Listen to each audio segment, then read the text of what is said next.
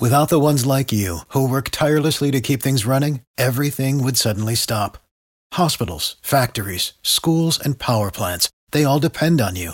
No matter the weather, emergency, or time of day, you're the ones who get it done. At Grainger, we're here for you with professional grade industrial supplies.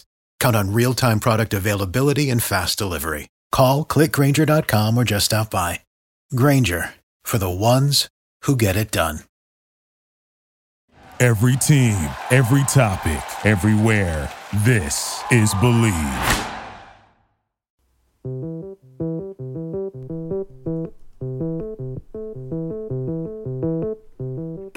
Welcome back to the All American Brit podcast on the Believe Podcasting Network. I'm your host, Johnny McEwen.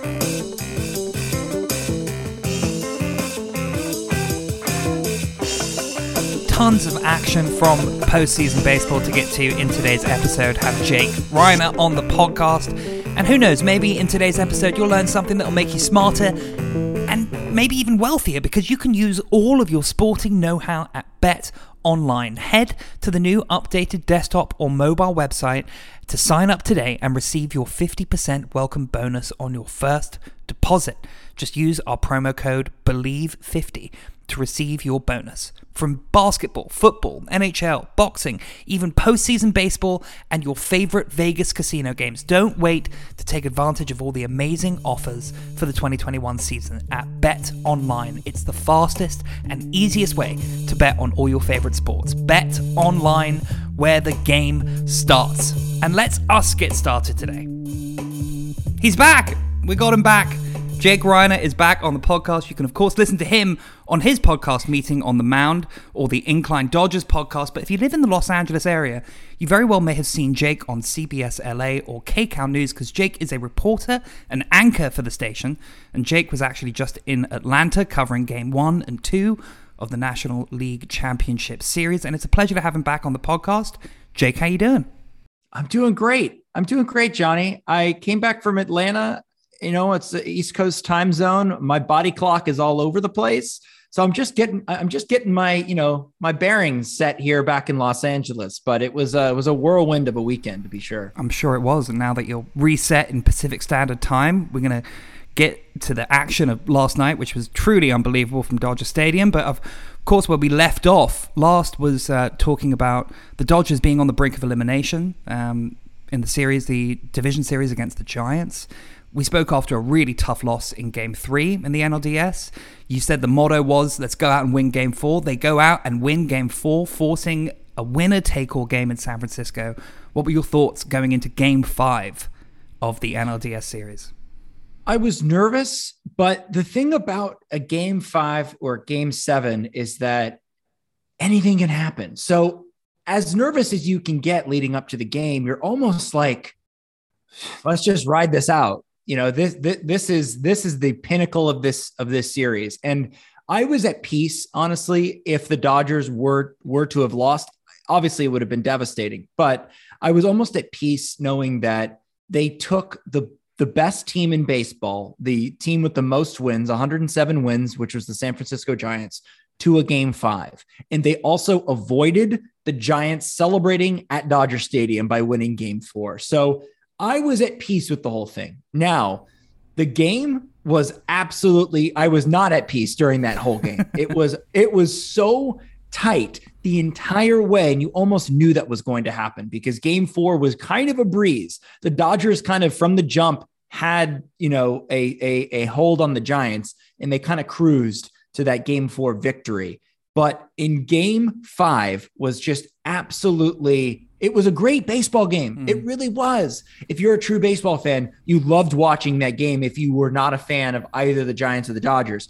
If you were a fan of the Giants or the Dodgers, you were just going through all of the emotions. Yeah, like I said on the podcast, I liked our chances in game four. We go out and we win game four. I was nervous about Logan Webb and the San Francisco crowd in game five. And he was great. And he, he was so great. Stellar. I mean, amazing young pitcher. Roberts sent out Knebel as an opener, which I was a little worried about, and we knew we were going to see Urias at a point. Uh, he wasn't going to start the game. Um, what did you make of Roberts' kind of bullpen managing in that game five? I thought that Dave Roberts managed the NLDS almost to perfection. I talked about that on our last episode together, where there was a few question marks in terms of pinch hitters and, and that sort of thing. But in terms of the bullpen, he executed it to, to almost perfection. And what people need to understand, and, and I like, I feel like a lot of fans on social media are always quick to uh, criticize Dave Roberts or think that, you know, it was all him that made these decisions. It's never all him. It's a collaboration. It's what the Dodgers uh, decided to do when they hired Dave Roberts. They basically said, look, you're going to be our guy. We believe in you. We believe in your ability to manage a clubhouse and be a champion of these players. However, you need to buy into this collaboration. This is not just going to, you are not going to be making all the decisions, just like Tommy Lasorda was when he managed the Dodgers. It was all Tommy. Right. This is not all Dave. This is a collaboration between Roberts, between his coaching staff, and, and mainly between him and Andrew Friedman. And people need to realize that. So the plan to start Corey Knebel and to go with a bullpen game and to bring Urias in for what they call the bulk guy to pitch the majority of the innings is a plan that they set in place together before the game.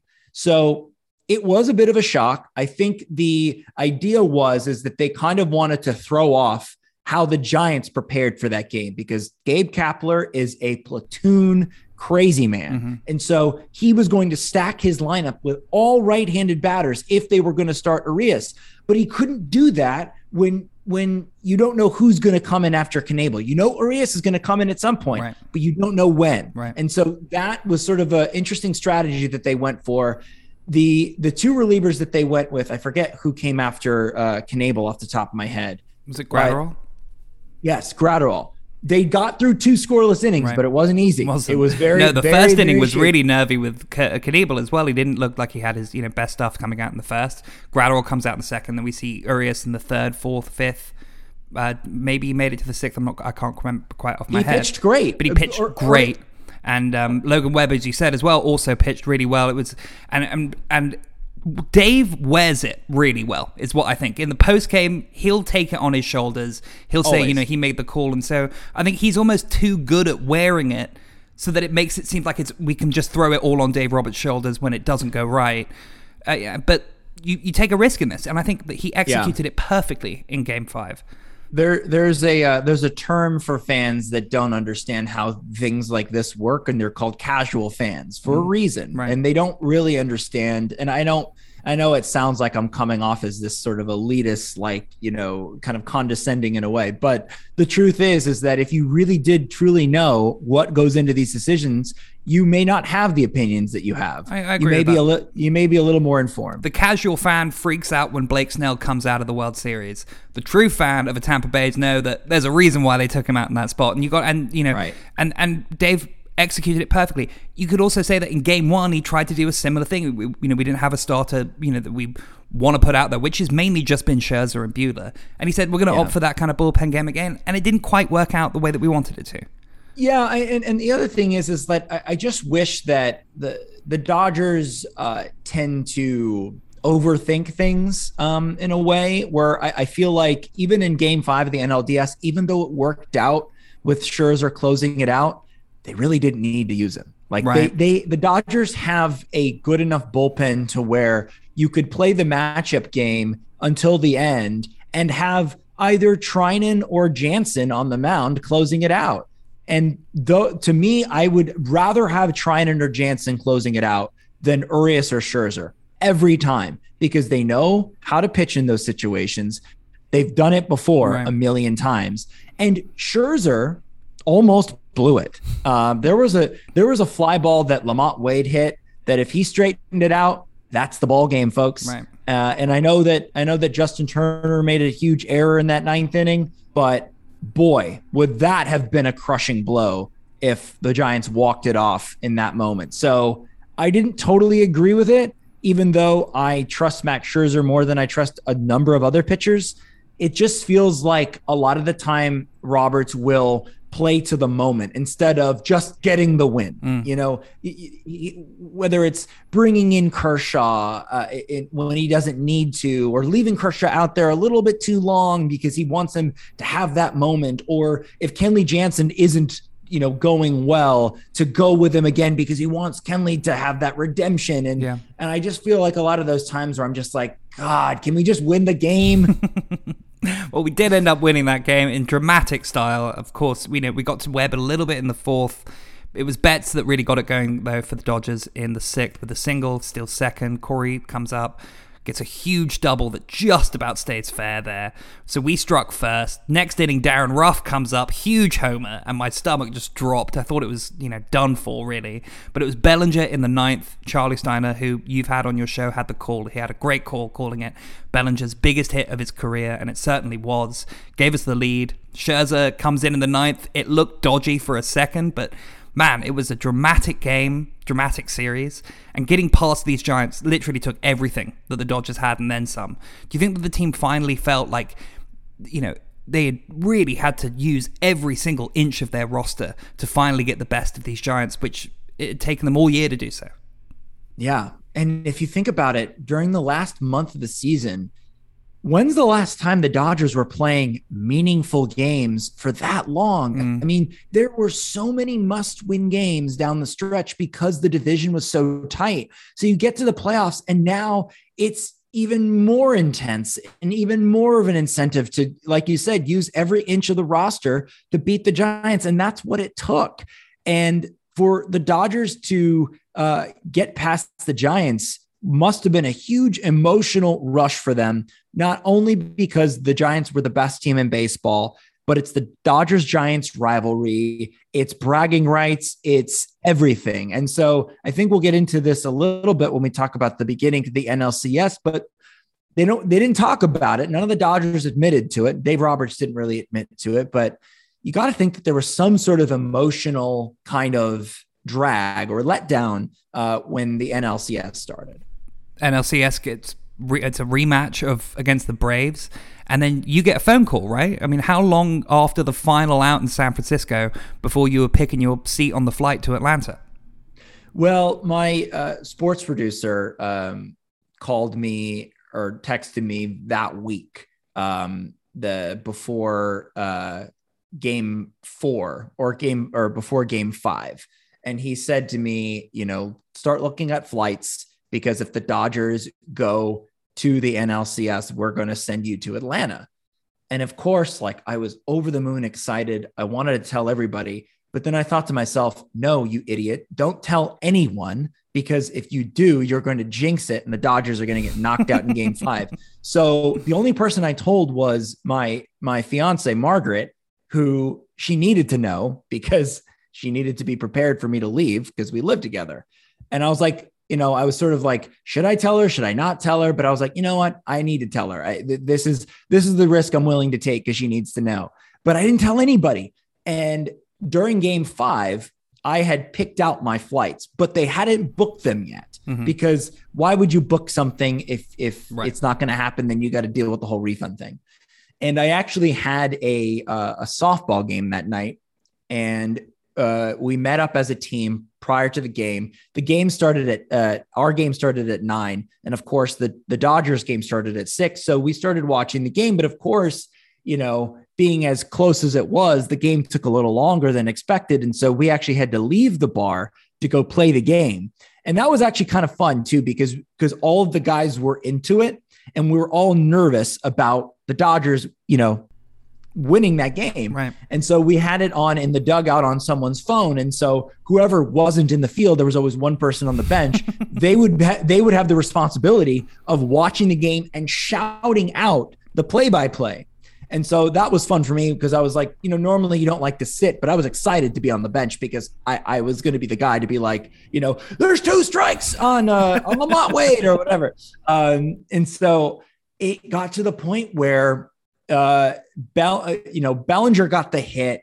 Then Kenley, I mean, uh, Kenley pitched a, a beautiful eighth inning, and then in the ninth inning, you had uh, you had Scherzer on the mound, and it w- it was an incredible uh, moment, and it was so cool because I was not only celebrating that the Dodgers won, but I was celebrating that I got to go. I was I was leaving to cover the postseason, which I've never done before, and it was it was like a dream come true.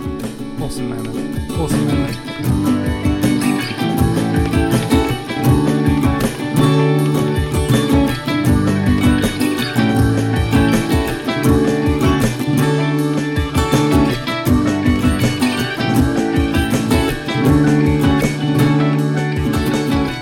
Dodgers, like I said, you know, took everything out of them to get that Game 5 win. They end up getting to Atlanta, going a rematch against these Braves. Of course, it's different than last year's you know, dealing with being in an interim ballpark, being in Arlington. Um, take us a bit through what the atmosphere felt like starting for Game 1 and this kind of exhausted Dodgers roster turning up in Atlanta. It was very, very hyped there. Uh, Braves Braves fans are very passionate about their team, and they came out in droves. And we did a live shot out in what they call the Battery uh, outside Truist Park, which is sort of like a really cool kind of like corridor area where there are a bunch of bars and restaurants and live music, and people can kind of hang out um, before the game, before they go into the park. And it was very lively. Fans were very excited. They believe in this team. I mean, the fact that they lost their best player, Ronald Acuna Jr., uh, in the middle of the season to a season ending injury, and were able to add pieces at the deadline. They got literally every outfielder on the market to take them to the playoffs and then to take them uh, to the NLCS and pass the Brewers, who people didn't think they were going to beat, me included. Um, they really do believe in this team, and they are a very good baseball team.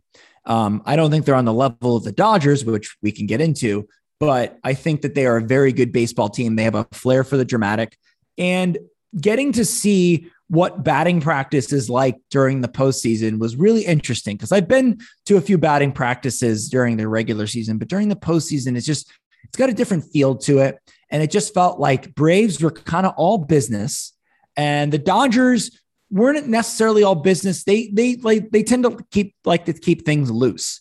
Um, it's not that they're like not focused on the game or whatever, but like they have this kind of like, we've been here before. We know what this is like. Um, we're ready to take care of business. And quite frankly, they could have won both of those games in Atlanta. So it, it was uh, it was a really cool atmosphere leading up to the game for sure. Austin Riley certainly got the crowd involved with his first career walk-off hit. Atlanta Tech game one at uh, home, and you know I felt like after our bout with San Francisco, we were so beat up. Of course, we have this kind of cool confidence about ourselves. We have kind of a laid-back clubhouse energy. Mookie and Cody just have this coolness, this calmness, and as they should, they're hitting so well for our team. Been certainly the bright spots, but it seems as though we were kind of just lacking that fire that we had seen in Game Four and Five. And the story repeated itself in how it ended, at least in Game Two, ninth inning heroics again for Atlanta, and you know. I, I, was a little bit nervous about. I was excited for us to have a day off leading up to Game Three, but you know, how were you feeling after the two games in Atlanta? You know, where where did you take in those ninth inning moments, and and how did you feel getting on the plane back to LA? I felt horrible. I felt just absolutely horrible. Um, I, I, you know, you start running through all the all the different moments, and, and and then you start to question your own existence. Of you know, well, was this my fault? You know, should I not have gone to this? You know, should I not have been here? You know, the superstition tell, of I, a baseball player you've got. Yeah, did I did I tell Margaret too soon? Like what? Like what happened? You know, like how how did this happen? Um, because the Dodgers had leads in both of these games, but boy, did they squander so many scoring opportunities. They were two for 18 with runners in scoring position in both of those games. Mm. Atlanta had nowhere near the amount of scoring opportunities the Dodgers did. And there were so many opportunities where the Dodgers just could have put them away and they just didn't and they couldn't.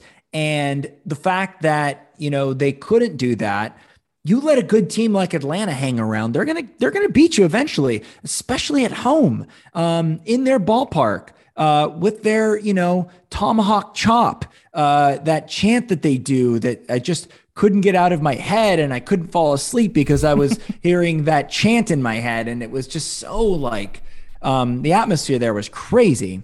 Um, I took in those moments in the um, the auxiliary press box, which you know for for people that don't understand is sort of the the outcast press box for the media members who aren't as important as as the main beat writers. So they kind of stick us in this. Uh, you know, it was a beautiful um, suite called the Hank Aaron Terrace.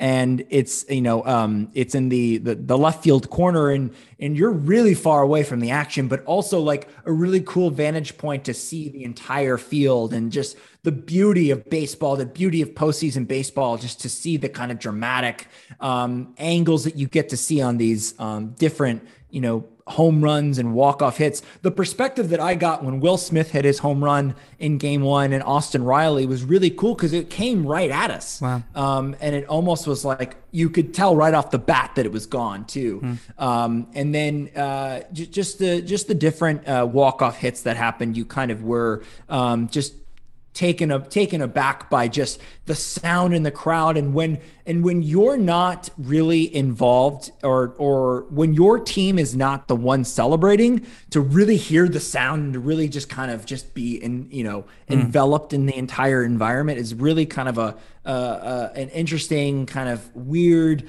feeling. But for for people that don't know like you can't cheer in the press box. And i know there's a lot of people that that that may know this. Um, but like the press box is such a quiet sanctuary it's for a reporters. neutral zone as well too. It's a very neutral zone.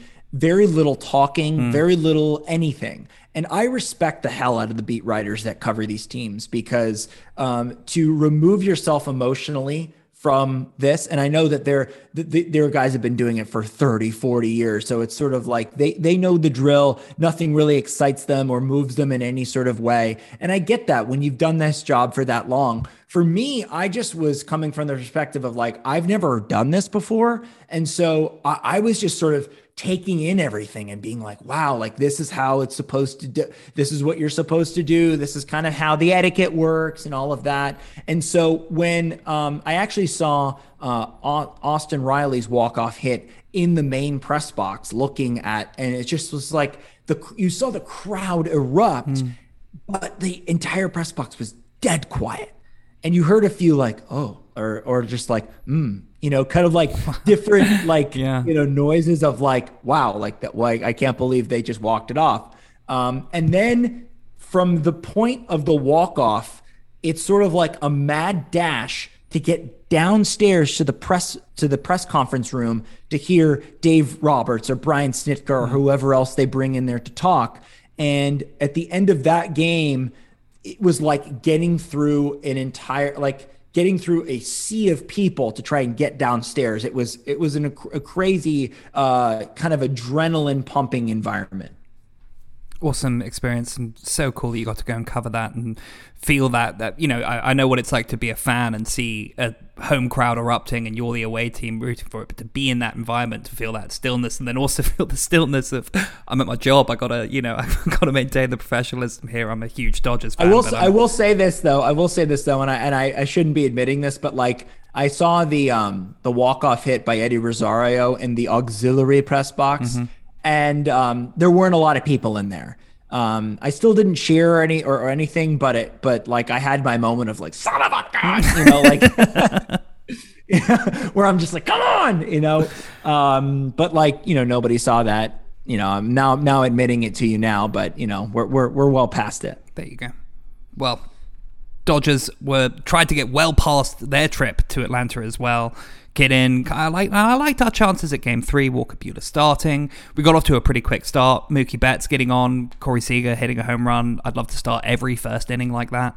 But the Braves were able to string together quite a few hits, get a few runs across the plate against Buehler.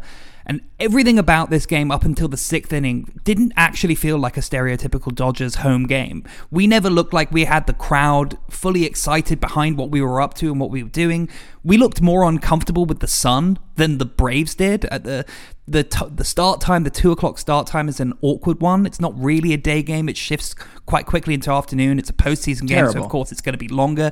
But we seem to have all the problems with the sun more than the Braves did. It just didn't feel like we were in control of the game. We didn't look like we were at home, which is exactly what the Braves would probably want. The Braves actually haven't won a game at Dodger Stadium since 2018. Of course, they won a couple of games against us in the NLCS, but that was in Arlington. So the Braves have struggled at Dodger Stadium, but here they are looking like the, they're going to run away with the NLCS.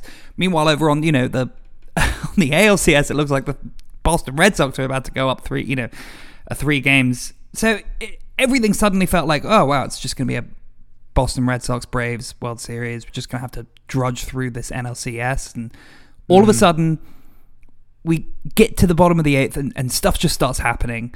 Will Smith, AJ Pollock get on.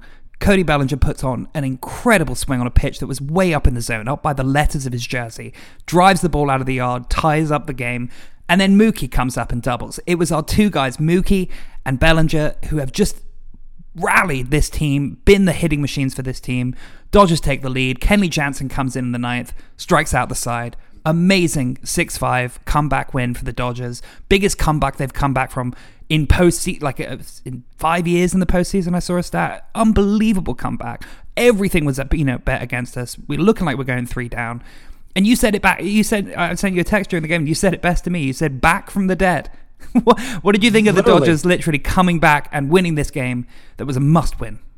Well, Dave Roberts even said it after the game. He thought they were dead in the water. Uh, Charlie Steiner said on the air that the Dodgers were literally on life support. Mm. I mean, very morbid uh, feeling uh, throughout that game because you start out like a house on fire, like you mentioned. Corey Seager uh, hits a two run homer, just like the game two started with the two run homer off the bat of Corey Seager.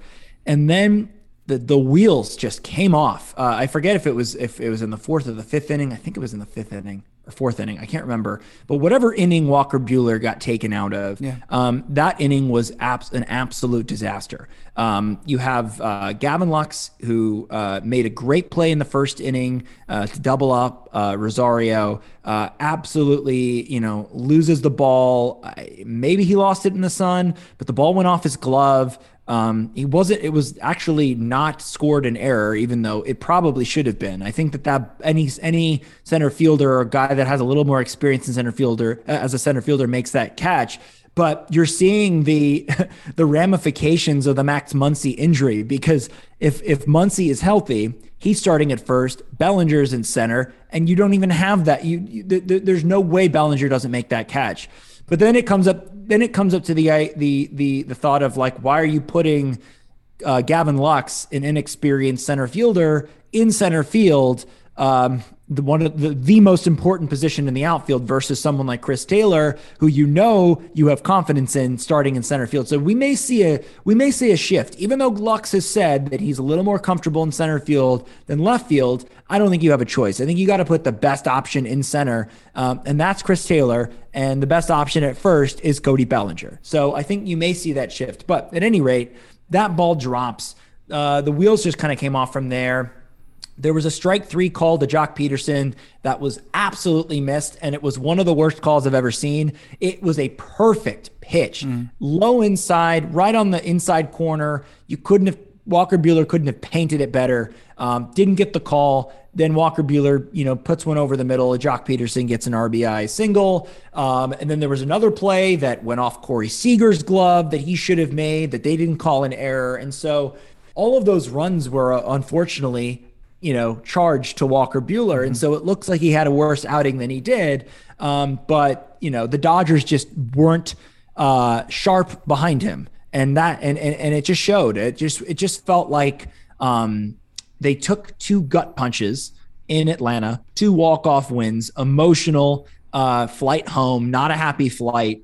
Um, but you get out to a two nothing start and they just, uh, for, I don't know what happened. It just, it just felt like, the the the defense just didn't match them, um, and then the offense just went to sleep. Just absolute, just no, just absolutely no fight in that team for you know. It felt like uh, seven innings, right? Mm. Until the until the 8th mm-hmm. um, but what a job by the Dodgers bullpen to Truly, keep it yeah. to keep them in the game. Guys like Bruihl, mm. guys like Phillips, uh, you know, guys that that uh, basically should have no business being in a postseason game, but you have to roll them out there because if the Dodgers did come back and win this game, they're going to have a bullpen game soon. And so they can't burn everybody right. all at once. Right. So Tony Gonsolin comes into the game. And and the bullpen, even though they only they only gave up one run, they kept the Dodgers in this game. Mm. And so that was huge uh, to the point where if you can keep the deficit within three runs,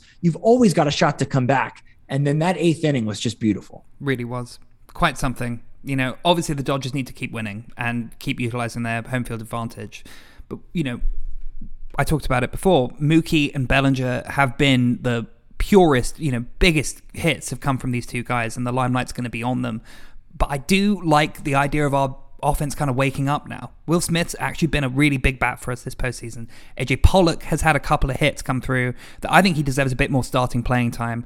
I know that we've got Gavin and, and Gavin's playing a center field that he's not used to, but his bat has certainly been effective in this postseason. What do you think the Dodgers need to do in the rest of this series? Obviously, we need to keep winning. We're, we're still down. What do you think are the best parts of our roster that we need to utilize in these next couple of games against Atlanta? Um, one of them, one of the things I already mentioned was you got to move Lux to left. Mm-hmm. I know he's not as as um, as proficient there, but I mean the the biggest plays are going to come to center field. They always do. And so putting him in left field, I think is is the right move. Even though he said he feels more comfortable in center, you just can't allow what happened in game three to happen again. Mm-hmm. Um, and it was only a matter of time, right? That that that that a that a play like that was going to find him in a crucial spot. Um, luckily, it was in the fourth inning and not in the eighth inning. Um, because if if it was any later, you I don't know that the Dodgers could have come back, but because the Dodgers had time to um, to figure it out, they were able to come back in that game. So that's one thing. You got to keep Lux in there. You got to move Taylor to center you got to move the Turners down. Um, mm. And it sucks too because Trea Turner uh, won the NL batting title. He's an MVP regular season candidate, but he's been absolutely terrible in the postseason. Um, same with Justin Turner. You know, has been a, a consistent bat, a, a postseason hero for the Dodgers in the past, but has been bad, and also is is struggling a little bit with a neck injury that he suffered uh, uh, right before Game Two uh, in the batting cages um, or after I should say, uh, right uh, before game one, and he didn't start game two. Um, so that that's a little bit concerning. You got to move those guys down. You may want to move Bellinger up, even though I think that keeping him in this part of the order towards the bottom is maybe more advantageous. Um, so I, I, you know, there's a little give and take on there but I think you got to move the the Turners out of the middle of that order and move up guys like Chris Taylor or move up guys like Will Smith who are getting the job done um, and and figure out a way to, to put some runs on the board. The Dodgers have yet to really, you know, put a lot of runs on the board like they did in the NLDS. Mm-hmm. And even even so, that was an inconsistent series for the offense. But they put up nine runs one game and seven runs the next game. And that's what they should have done in the first two games of this series mm-hmm. was put up those crooked numbers. So I think Roberts and Friedman have to get together and figure out a different way to construct this lineup so that they can figure out a way to put more runs on the board and cash in with when those scoring opportunities come up. It's going to be an interesting rest of the series. Big game tonight. Chance for the Dodgers to tie it up at Dodger Stadium. Urias will make the start for LA.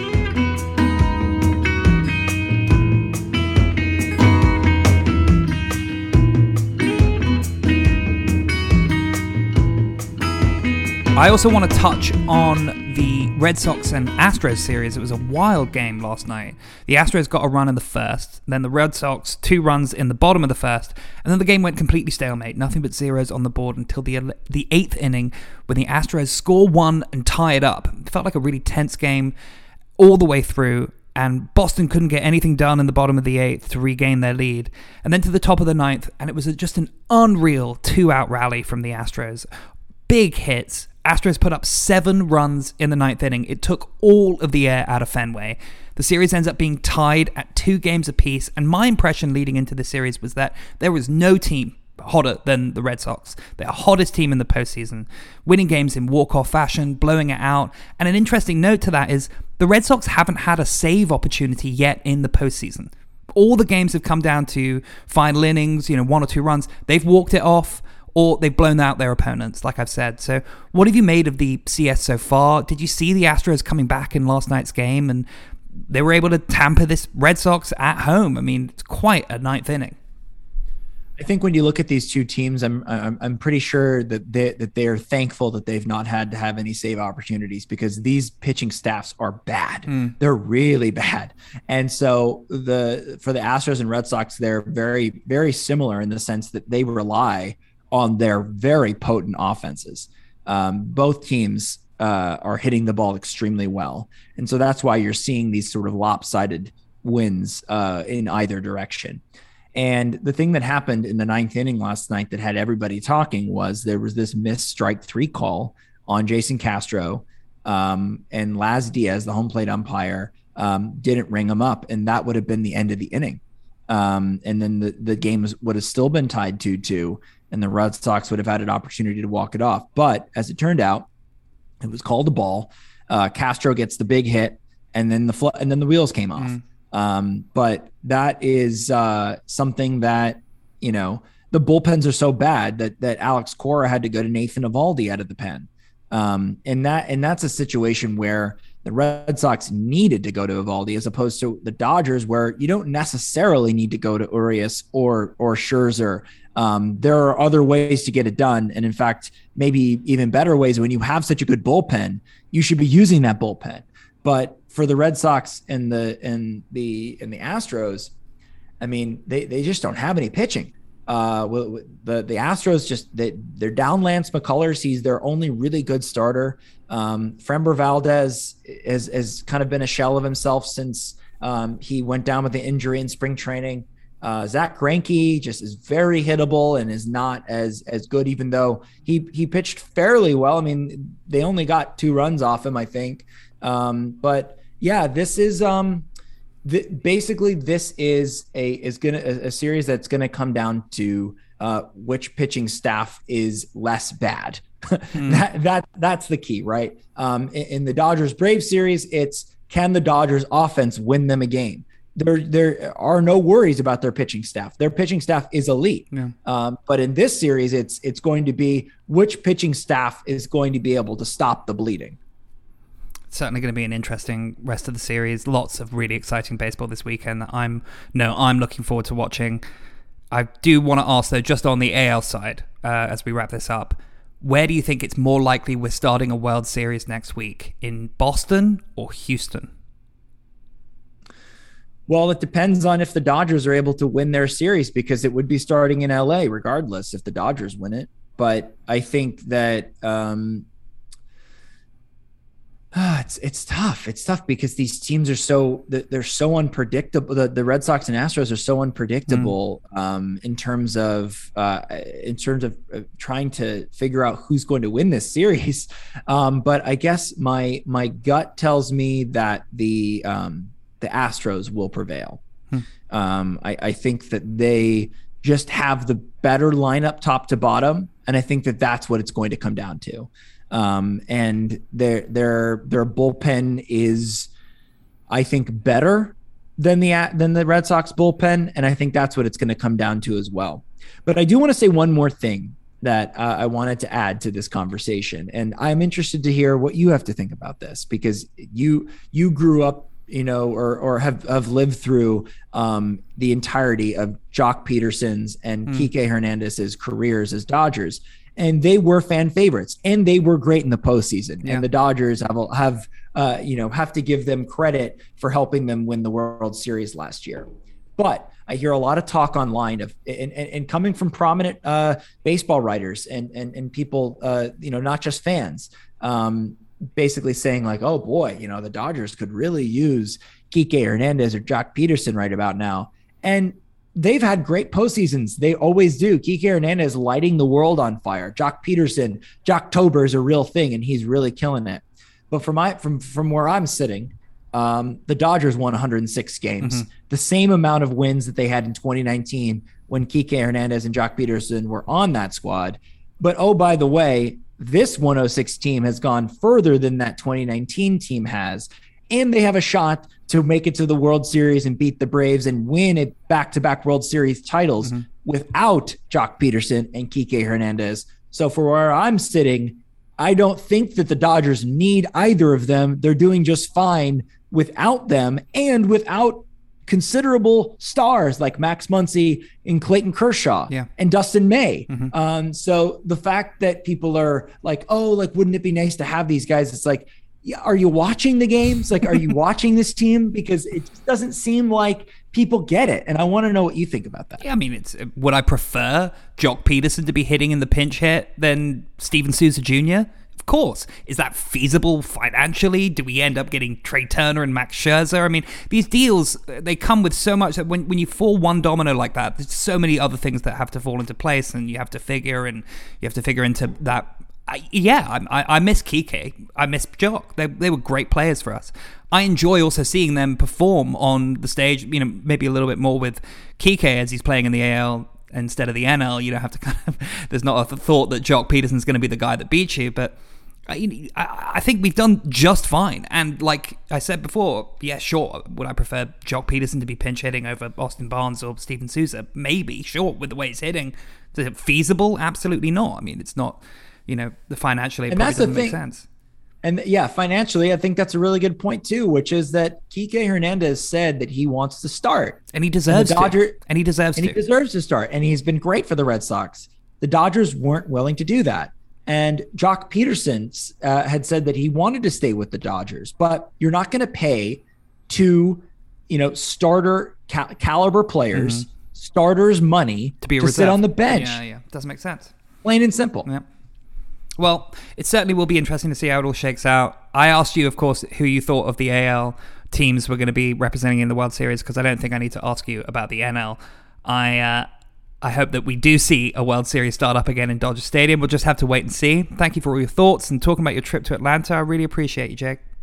Yeah, I appreciate you too. And I'm not going to let you off the hook. Who are, who are you picking between the Red Sox and the Astros? I think it's interesting you said Astros. I, I think it's the Red Sox. Like I said, I think that they have. This, I could go either way. Eh, you could really go either. You could go either way in both of these series. They are so tight. I mean, it's going to come down to very very small moments. It's a game of inches, which is what uh, Ron Washington, the third base coach, was talking about for the Braves. Because when he sent, you know, the runner from third, it was just as close as you can really get in baseball. I know, and and uh, and wow, was that a bad throw by Souza? That that ball took yeah. about thirty nine hops before it got to the plate. any any a one hopper, a any decent throw would have gotten Rosario dead to rights at the plate. That was a just awful throw.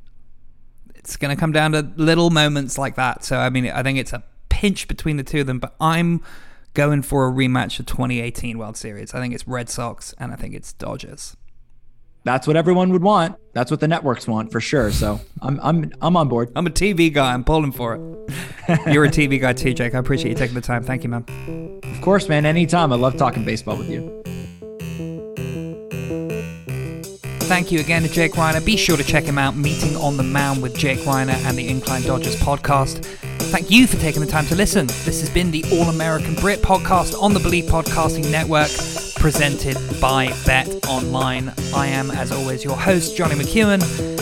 And until next time, take care.